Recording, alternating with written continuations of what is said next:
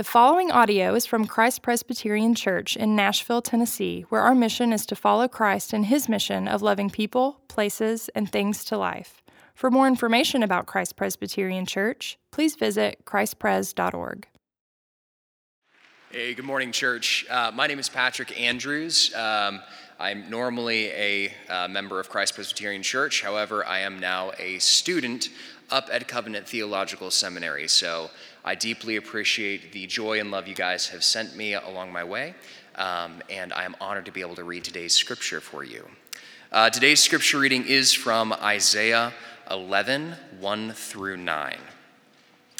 There shall come forth a shoot from the stump of Jesse, and a branch from its roots shall bear fruit. And the Spirit of the Lord shall rest upon him, the Spirit of wisdom and understanding, the Spirit of counsel and might, the Spirit of knowledge and the fear of the Lord. And his delight shall be in the fear of the Lord. He shall not judge what he's, his eyes see, or decide disputes by what his ears hear. But with righteousness he shall judge the poor, and decide with equity for the meek of the earth. And he shall strike the earth with the rod of his mouth, and with the breath of his lips he will kill the wicked. Righteousness shall be the belt of his waist, and faithfulness the belt of his loins. The wolf shall dwell with the lamb, and the leopard shall lie down with the young goat, and the calf and the lion and the fattened calf together, and the little child shall lead them. The cow and the bear shall graze, and their young shall lie down together, and the lion shall eat straw like the ox. The nursing child shall play over the hole of the cobra, and the weaned child shall put his hand on the adder's den. They shall not hurt or destroy in all my holy mountain. For the earth shall be full of the knowledge of the Lord, as the waters cover the sea. This is the word of the Lord. Thanks be to God.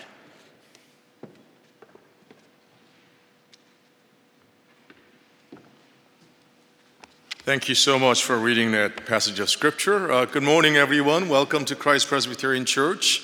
I think we have some visitors and also students who have come back from their college semester. Very surreal semester, hopefully uh, uh, never to be repeated again. Uh, uh, so, but anyway, really, really good to see you. My name is Paul Lim, for those of you whom I haven't had the pleasure of meeting. I serve here at Christ Presbyterian Church, as well as at Vanderbilt University as a professor. And here I serve as the uh, scholar in residence, as well as a senior advisor for our uh, National Institute for Faith and Work. So uh, once again, it's a great, great delight to start the Advent series with you uh, here uh, as we have lit the Advent candle and to be reminded of the familiar surroundings of the Christmas tree and all the ornaments and the stories of Jesus. And we're going to take us to an ancient text from Isaiah chapter eleven, and we'll wrestle together and hopefully engage with what this passage has to teach us about our life here and now today. So if that's okay with you, let's uh, pray one more time. Gracious Heavenly Father, we look to you now for your words of truth and transformation to be upon us. May your Holy Spirit work deeply in our souls and our minds to lead us to your truth and mercy and love, so that we may know the true meaning of Advent, that it is not only a season of waiting, but also a season of loving and rejoicing. Thank you. In your name we pray. Amen. Amen. So, um, happy belated Thanksgiving. I uh, just merely three days ago, and I think for all of us, I may safely say that this was probably completely unexpected and unprecedented Thanksgiving. Compare that to twenty nineteen and this year's Thanksgiving. In many ways, uh, they were very different, right? Um, three words that came to my mind, among others, were, one was limitations. There are a lot of limitations in terms of uh, the availability and ability to travel and to meet friends and family and to celebrate with them. There are also, as a collective whole in this global village, we have experienced lots of losses, loss of um, hourly wages and jobs and family members and friends and co-workers and people that we haven't met and perhaps never will. So limitations and losses, but also there was this word that I want us to kind of deep, uh, dig deeply onto, and that is the word longing, longing.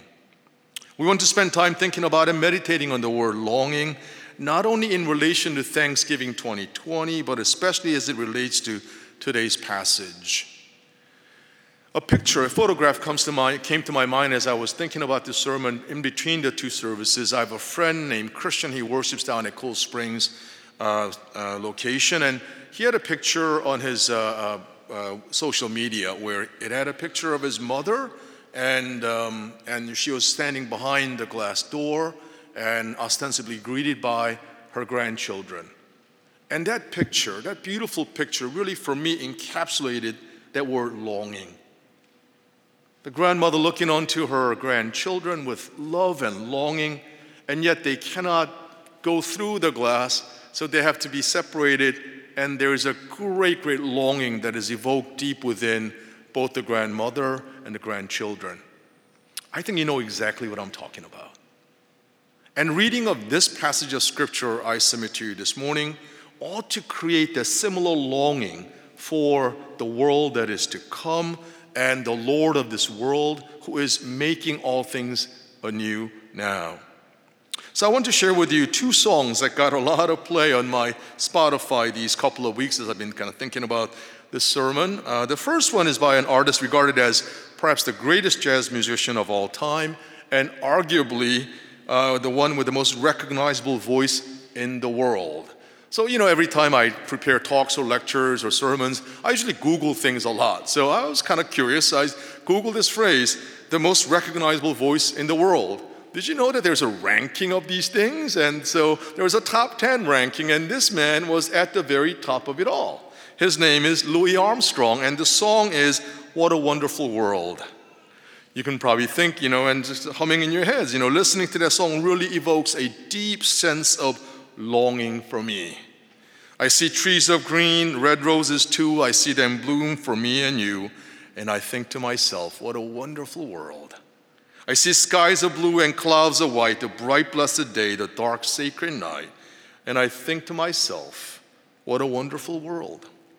The colors of the rainbow so pretty in the sky are also on the faces of people going by. And here's a kicker from me. Are you ready for this? I see friends shaking hands, saying, how do you do? They're really saying, I love you. Really? Is that so? Please, Mister Armstrong, take me to that wonderful world. I don't know about you, but I want to live in that world where people saying hello really is an indication of a deep and abiding affection for each other. When you say hello, you're really saying, I love you. I long for that world, don't you? I do. Perhaps equally or even more powerfully evocative of deep longing for God's wonderland is found in today's text. So are you ready for this? Listen carefully now. The wolf will live with the lamb. The leopard will lie down with the goat, the calf and the lion and the yearling together, and a little child will lead them. The cow will feed with the boar, their young will lie down together, and the lion will eat straw like the ox. The infant will play near the cobra's den, and the young child will put his hand, its hand into the viper's nest. They will neither harm nor destroy on all of my holy mountain. For the earth will be filled with the knowledge of the Lord as the waters cover the sea. I don't know about you, but my immediate reaction to listening to and wrestling with this text are in these three questions. Where is this world? When is this world coming to us? And how do I get in? Wolf and the lamb, calf and lion, cow and boar will live, lie down, and feed together. In a world where lions become vegans? Really? I long for that world, don't you? So as I read this passage many times in the last few weeks, it really created this deep longing. Where is this world? How do I get there? And who will usher in that world for us? And you thought that only Hieronymus Bosch was crazy, this fourteenth century, fifteenth century Dutch painter who, whose paintings have kind of created lots of a deep kind of sensation in terms of the kind of otherworldly nature. And so if you thought he was crazy, what had Isaiah been eating or drinking? I mean, he came up with these ideas, and or was it just through inspired apocalyptic vision? I realize what I've just said, it might have come across either crude or even sacrilegious to some pious ears here, uh, and for that I beg your pardon. But what I am saying is that we don't often really pay that close attention to and seriously grapple with what these words are actually saying to us. So I want us to wrestle with these words together. When will this happen? Where will this be? Who will bring this about? And lastly, how does this fit in with the rest of the prophecies of Isaiah? One of the things we should be doing as a congregation in some ways is to read this book of prophecy by Isaiah, especially the chapters before the text at hand today. For example, chapter ten is a prophecy about God's judgment on Assyria, uh, the kingdom that, that was going to invade Judah, and about Judah as well. Last week, Pastor Scott preached from Isaiah six, eight through thirteen, and it contained a prophecy about the forthcoming destruction and desolation as a way to really think about and kind of put it in context Isaiah's commissioning service as he began his ministry. It is about this forthcoming destruction and desolation and capture and captivity. How long, O Lord? And the Lord answers, until the cities lie ruined, and although a tenth of it will remain, it will again be laid waste. Frighteningly real and imminent scare, and all of that did come true, as did the words about the imminent Messiah's coming as well. Yet it was not all doom and gloom. It ended with these words, so the holy seed will be the stump in the land. So throughout this kind of a passage we've been looking at in Isaiah, there are words about seed and stump and branch. So these are uh, kind of uh, um, metaphors about trees that are trying to convey to us something about the persistent kind of remnant that is the holy remnant. Uh, so amidst such a frightful desolation, according to John Calvin, uh, he writes, they might doubt who should be their deliverer. He therefore promised that one will spring even out of a dry trunk. And Isaiah continues, as I mentioned a little before, the same metaphor of a tree of trees in forest, because it is far more beautiful than if he had said in plain language that the Messiah would come. Having threatened that the forest will be entirely cut down, Isaiah adds that still a branch will arise out of it to restore the abundance and magnificence of the consumed forest and lost kingdom. So wrote Calvin, who just happens to be one of the most influential biblical commentators for me in my walk with the Lord. So then we come to the beginning of today's text. A shoot will come up from the stump of Jesse. From his roots, a branch will bear fruit, right? So right now, things are looking kind of weak and withered, but it's a promise of the world to come, the promise of a different reality than what it looks right now. We may not be able to imagine the world after COVID, but we need to. We need to think about it in light of the gospel. I was sharing after, I was listening to a few people after the first service, and we all uh, talked about how fear is something that is gripping a lot of us. And you know what? Throughout Scripture, both in the Old Testament Hebrew Bible as well as the New Testament, God repeatedly tells the people of God, fear not, for what? I am with you. And how desperately and delightfully we need those words in Thanksgiving season, Advent season twenty twenty. None of us could have expected it in Thanksgiving twenty nineteen. None of us. I bet you you couldn't have. I could not have. And yet here we are. And so I need to remind you and me that we need fear not. Martin Luther said these words. He said, I fear God so much that I fear nobody or nothing else. Taking God so seriously and the reign of God, and we need that reminder. I need that reminder as I mask myself, as I try to social distance and do all of these things, knowing that God is with us and for us. So after that, a shoot will come up. It continues on describing the relationship between the Spirit of the Lord and this branch from the stump of Jesse. So as we look at today's, uh, the rest of the passage, we'll notice that it answers three major questions of humanity and its relationship with the shoot from the stump of Jesse. So the three points are put as questions. Um, so the first point is questions of justice answered, the Messiah's identity. Second point is questions of economics answered, the Messiah's activity. And the third point is questions of knowledge answered, the Messiah's destiny. So justice and identity, economics and activity, knowledge and destiny might be another way of framing our conversation on the messianic figure about whom this prophecy describes. So I want you to really kind of suspend your already existing judgment. Do not yet think that this passage in Isaiah eleven is about Jesus, but I want us to kind of read it and listen to it as if we hadn't read it before. We are reading it in without the light of and the benefit of Jesus, the Messianic King. What kind of conclusions would we draw? And by the way, and this is an important by the way, the fact that this passage has to do with both the restoration of Israel's kingdom after the Assyrian captivity and the role to be played by this mysterious messianic figure is something both Orthodox Jewish commentators and Christian commentators agree on. Where they do differ and ultimately diverge, however, has to do with whether this prophecy refers to Jesus or not. Another point before we get to point number one is this. As our series is called A Weary World Rejoices, yes, this is precisely the case with the northern kingdom of Israel and the southern kingdom of Judah. There was much fear of foreign invasion, much fear of possible loss of sovereignty and autonomy, the looming capture and captivity on the horizon, which is currently unbeknownst to them. This is strikingly similar to our world in twenty twenty. So fear not and have faith. Let's move to the first point. Questions of justice answered, the Messiah's identity. We see that in verses one through five.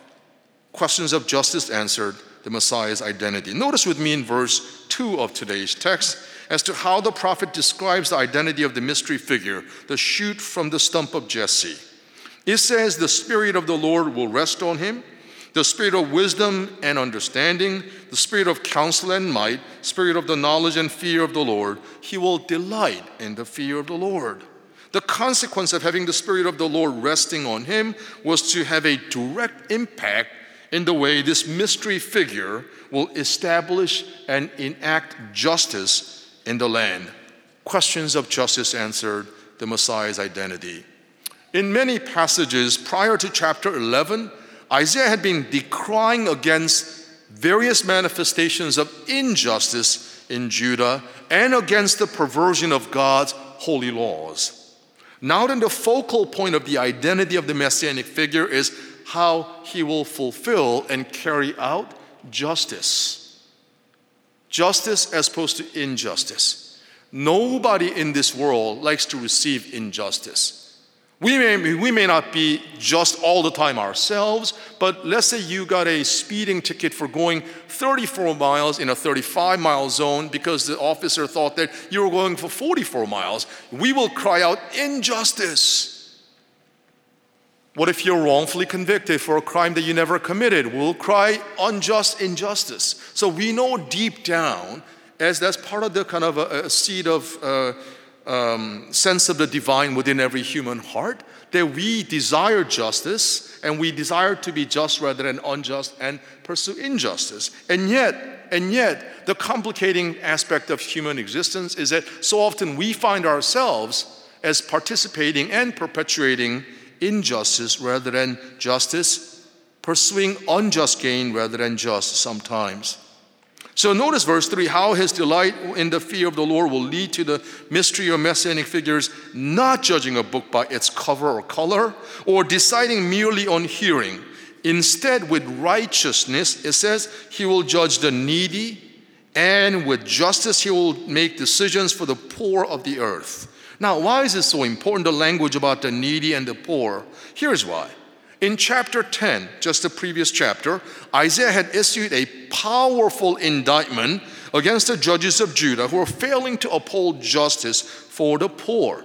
The text is frighteningly prophetic for the systems of human justice then as well as now.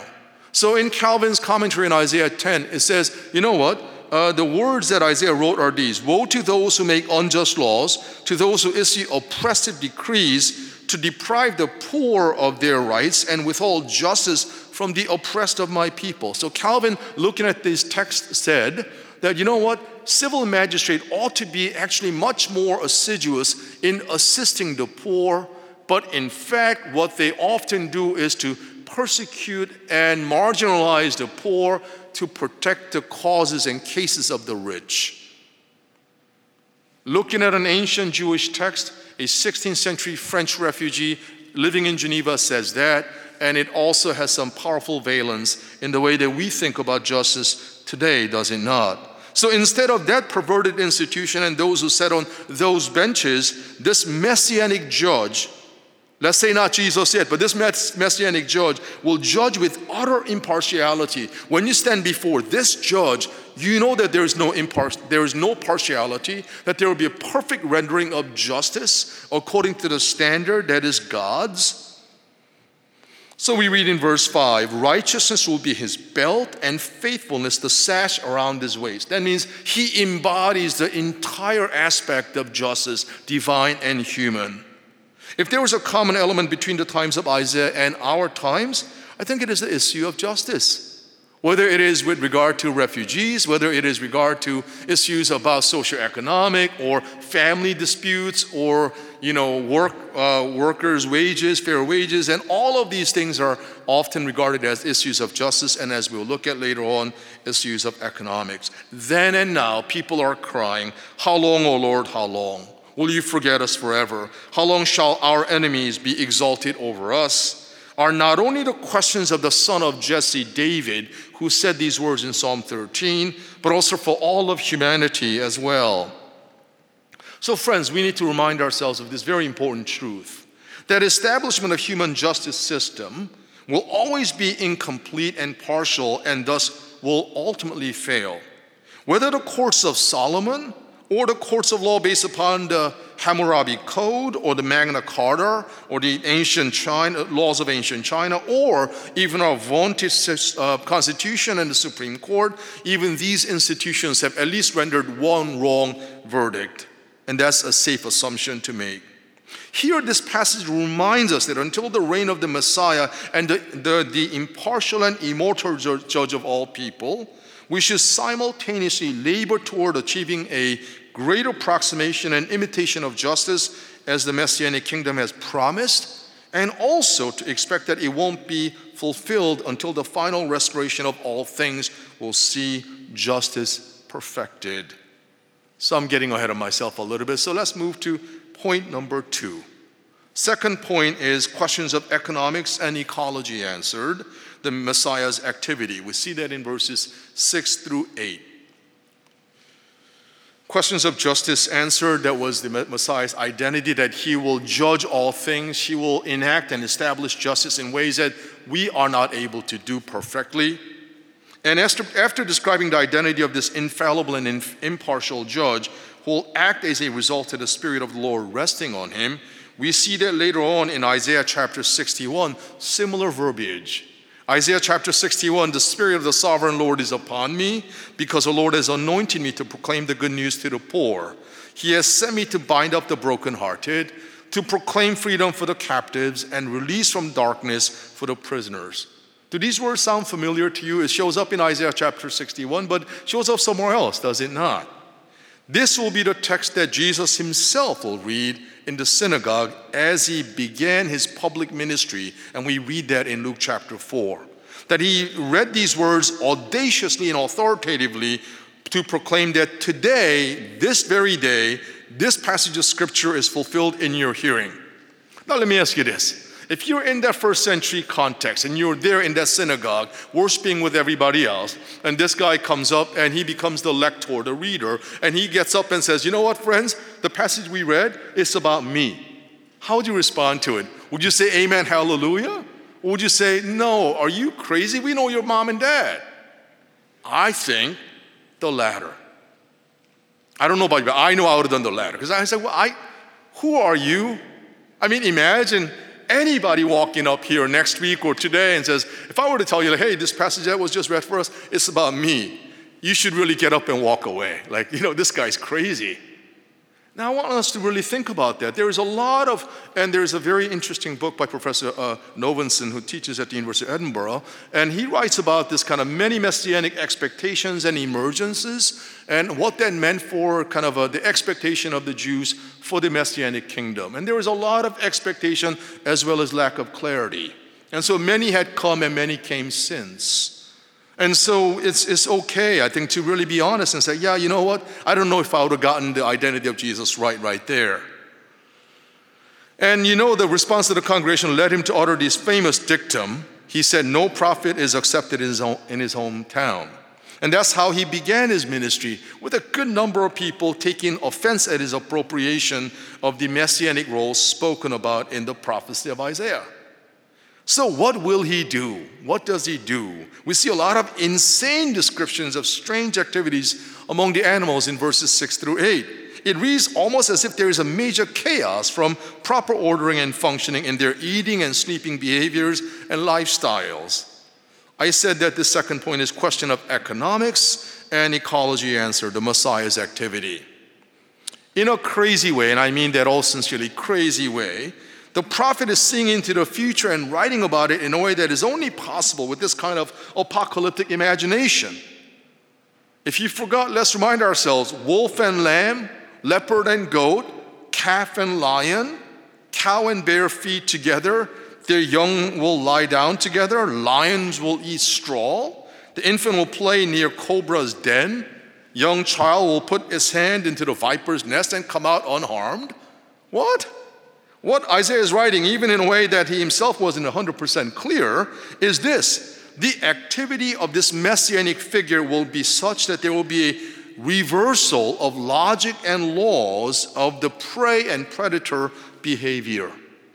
Look at the language here. How can you really expect wolves and lambs living together? Did you just hear that? I mean, like, can you really expect that? Or can a leopard really lie down with a goat? How can the goat be that stupid? Has a leopard decided to go on a hunger strike? What's going on here? Is Isaiah saying? Has he had too much to drink?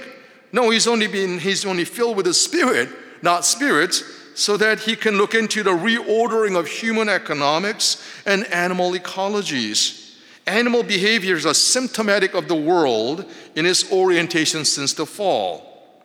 As I was preparing this sermon, I asked, uh, you know, my dog Baxter, sitting at my feet yesterday, and I asked Baxter, hey, you know, can you and you, a wolf lie down together? He looked at me as if I was crazy and just whimpered something, and that's what it was. Of course, Baxter said, barkingly, no way. But you get the picture. Can a dog and a wolf lie down together in this today's present-day ordering of the universe? I don't think so.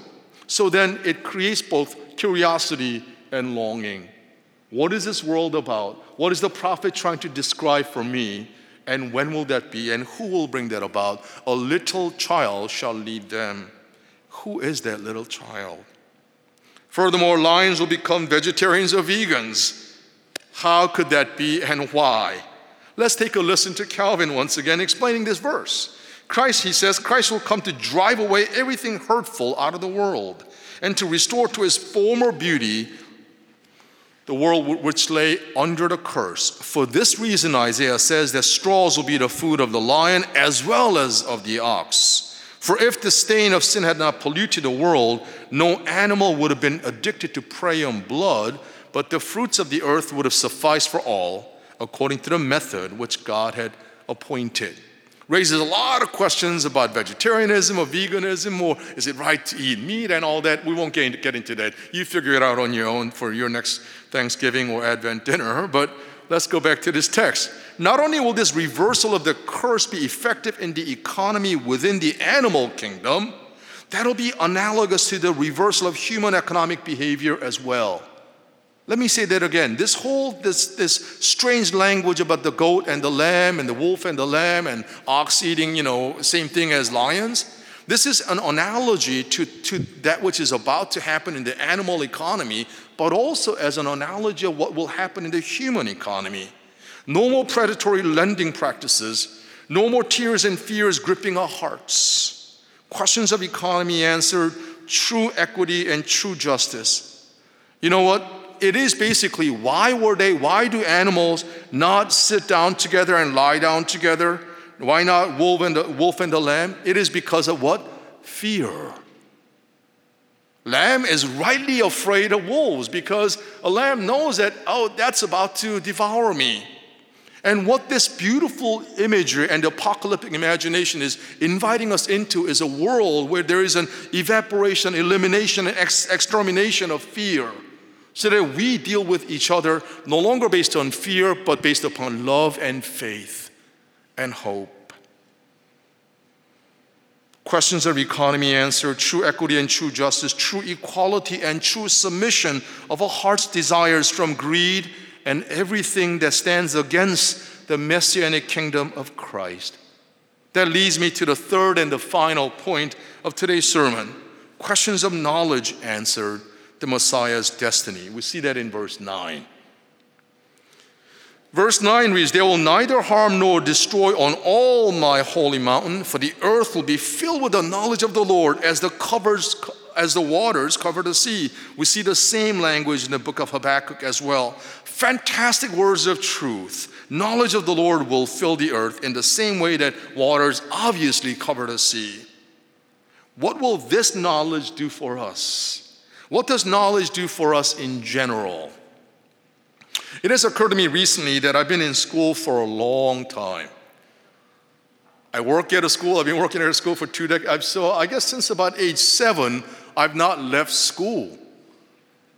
That's, for a guy who really did not like school very much when I was younger, that's a long sentence.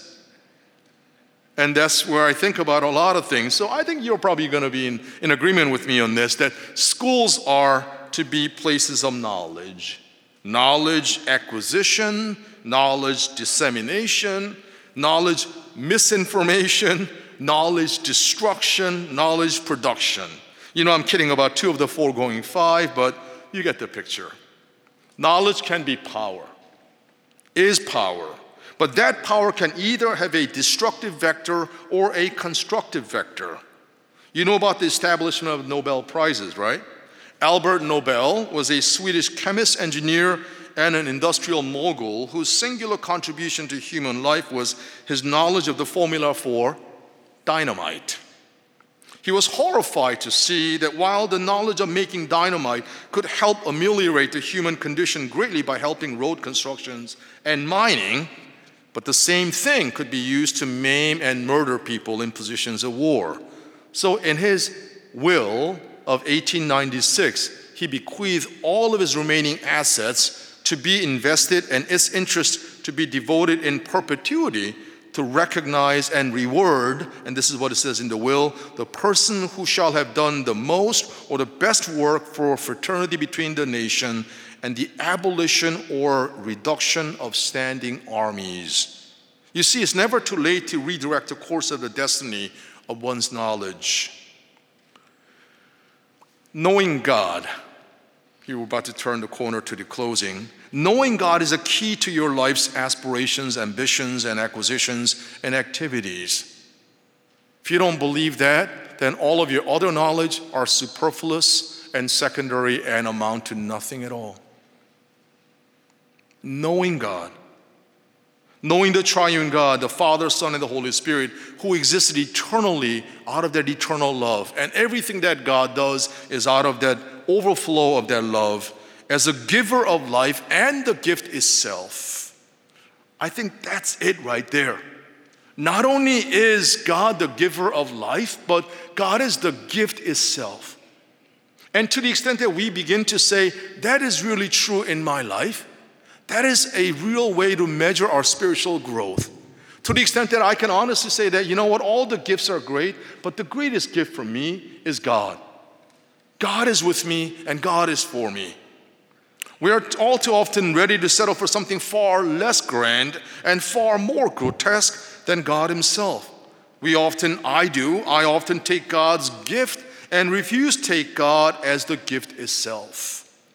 The final destiny of all our pursuit of justice, economics, and ethics, and epistemology is to know God rightly and to love all that God loves faithfully and fervently. This is why we study. This is why we play. This is why we pay tithes. This is why we go on vacations. This is why we worship, to come to know that we are already known and loved. I'm an eighties guy, so you may remember that uh, sitcom Cheers, right? You go to a place, a pub or something where everyone knows your name. You don't need to reintroduce yourself. You don't have to have this kind of stranger fear, you know, none of that. Stranger danger. No, you go in there, everyone knows you already. Coming to a place that you're already known, but more than that, and loved. That's the place of our rest in this messianic figure named Jesus. That creates such a deep longing for me. So let me close.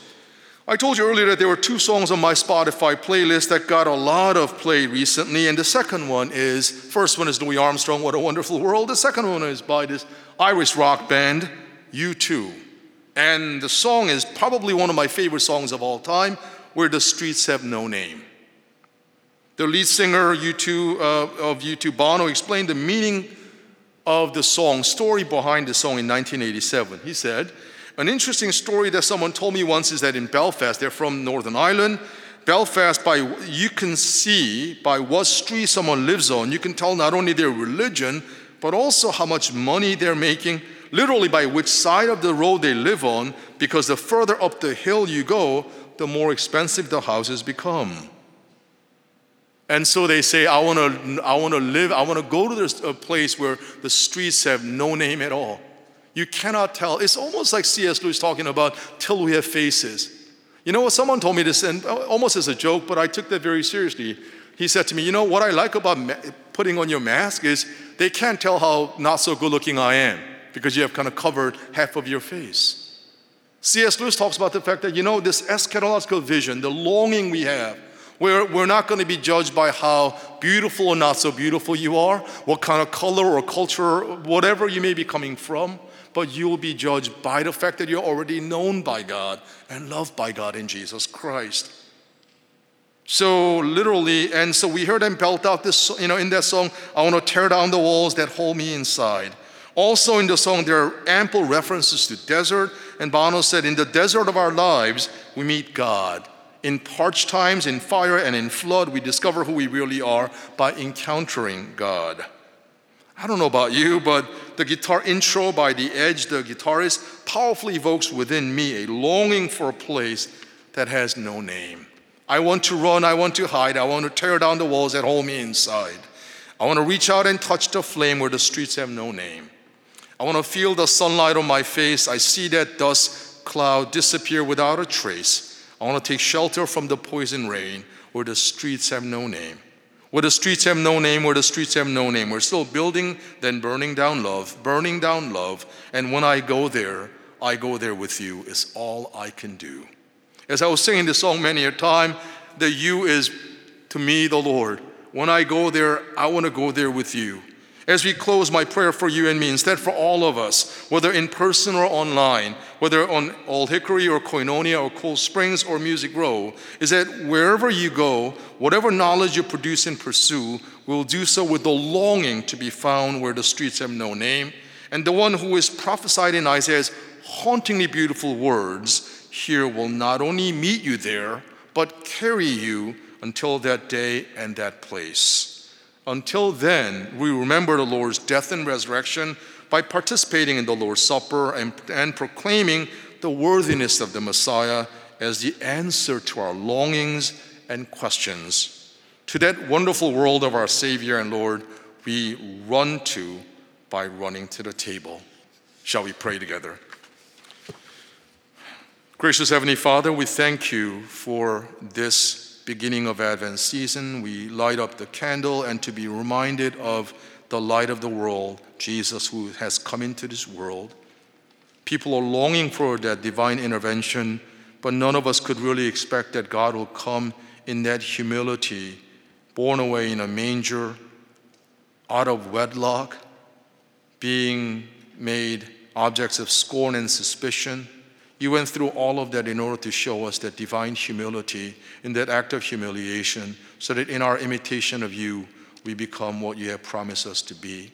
So we thank you for that promise that are now presented to us in these tactile elements and, and of uh, bread and wine. May we participate in it with deep joy and longing, and help us to proclaim the living reality of Jesus, the Messiah. Amen.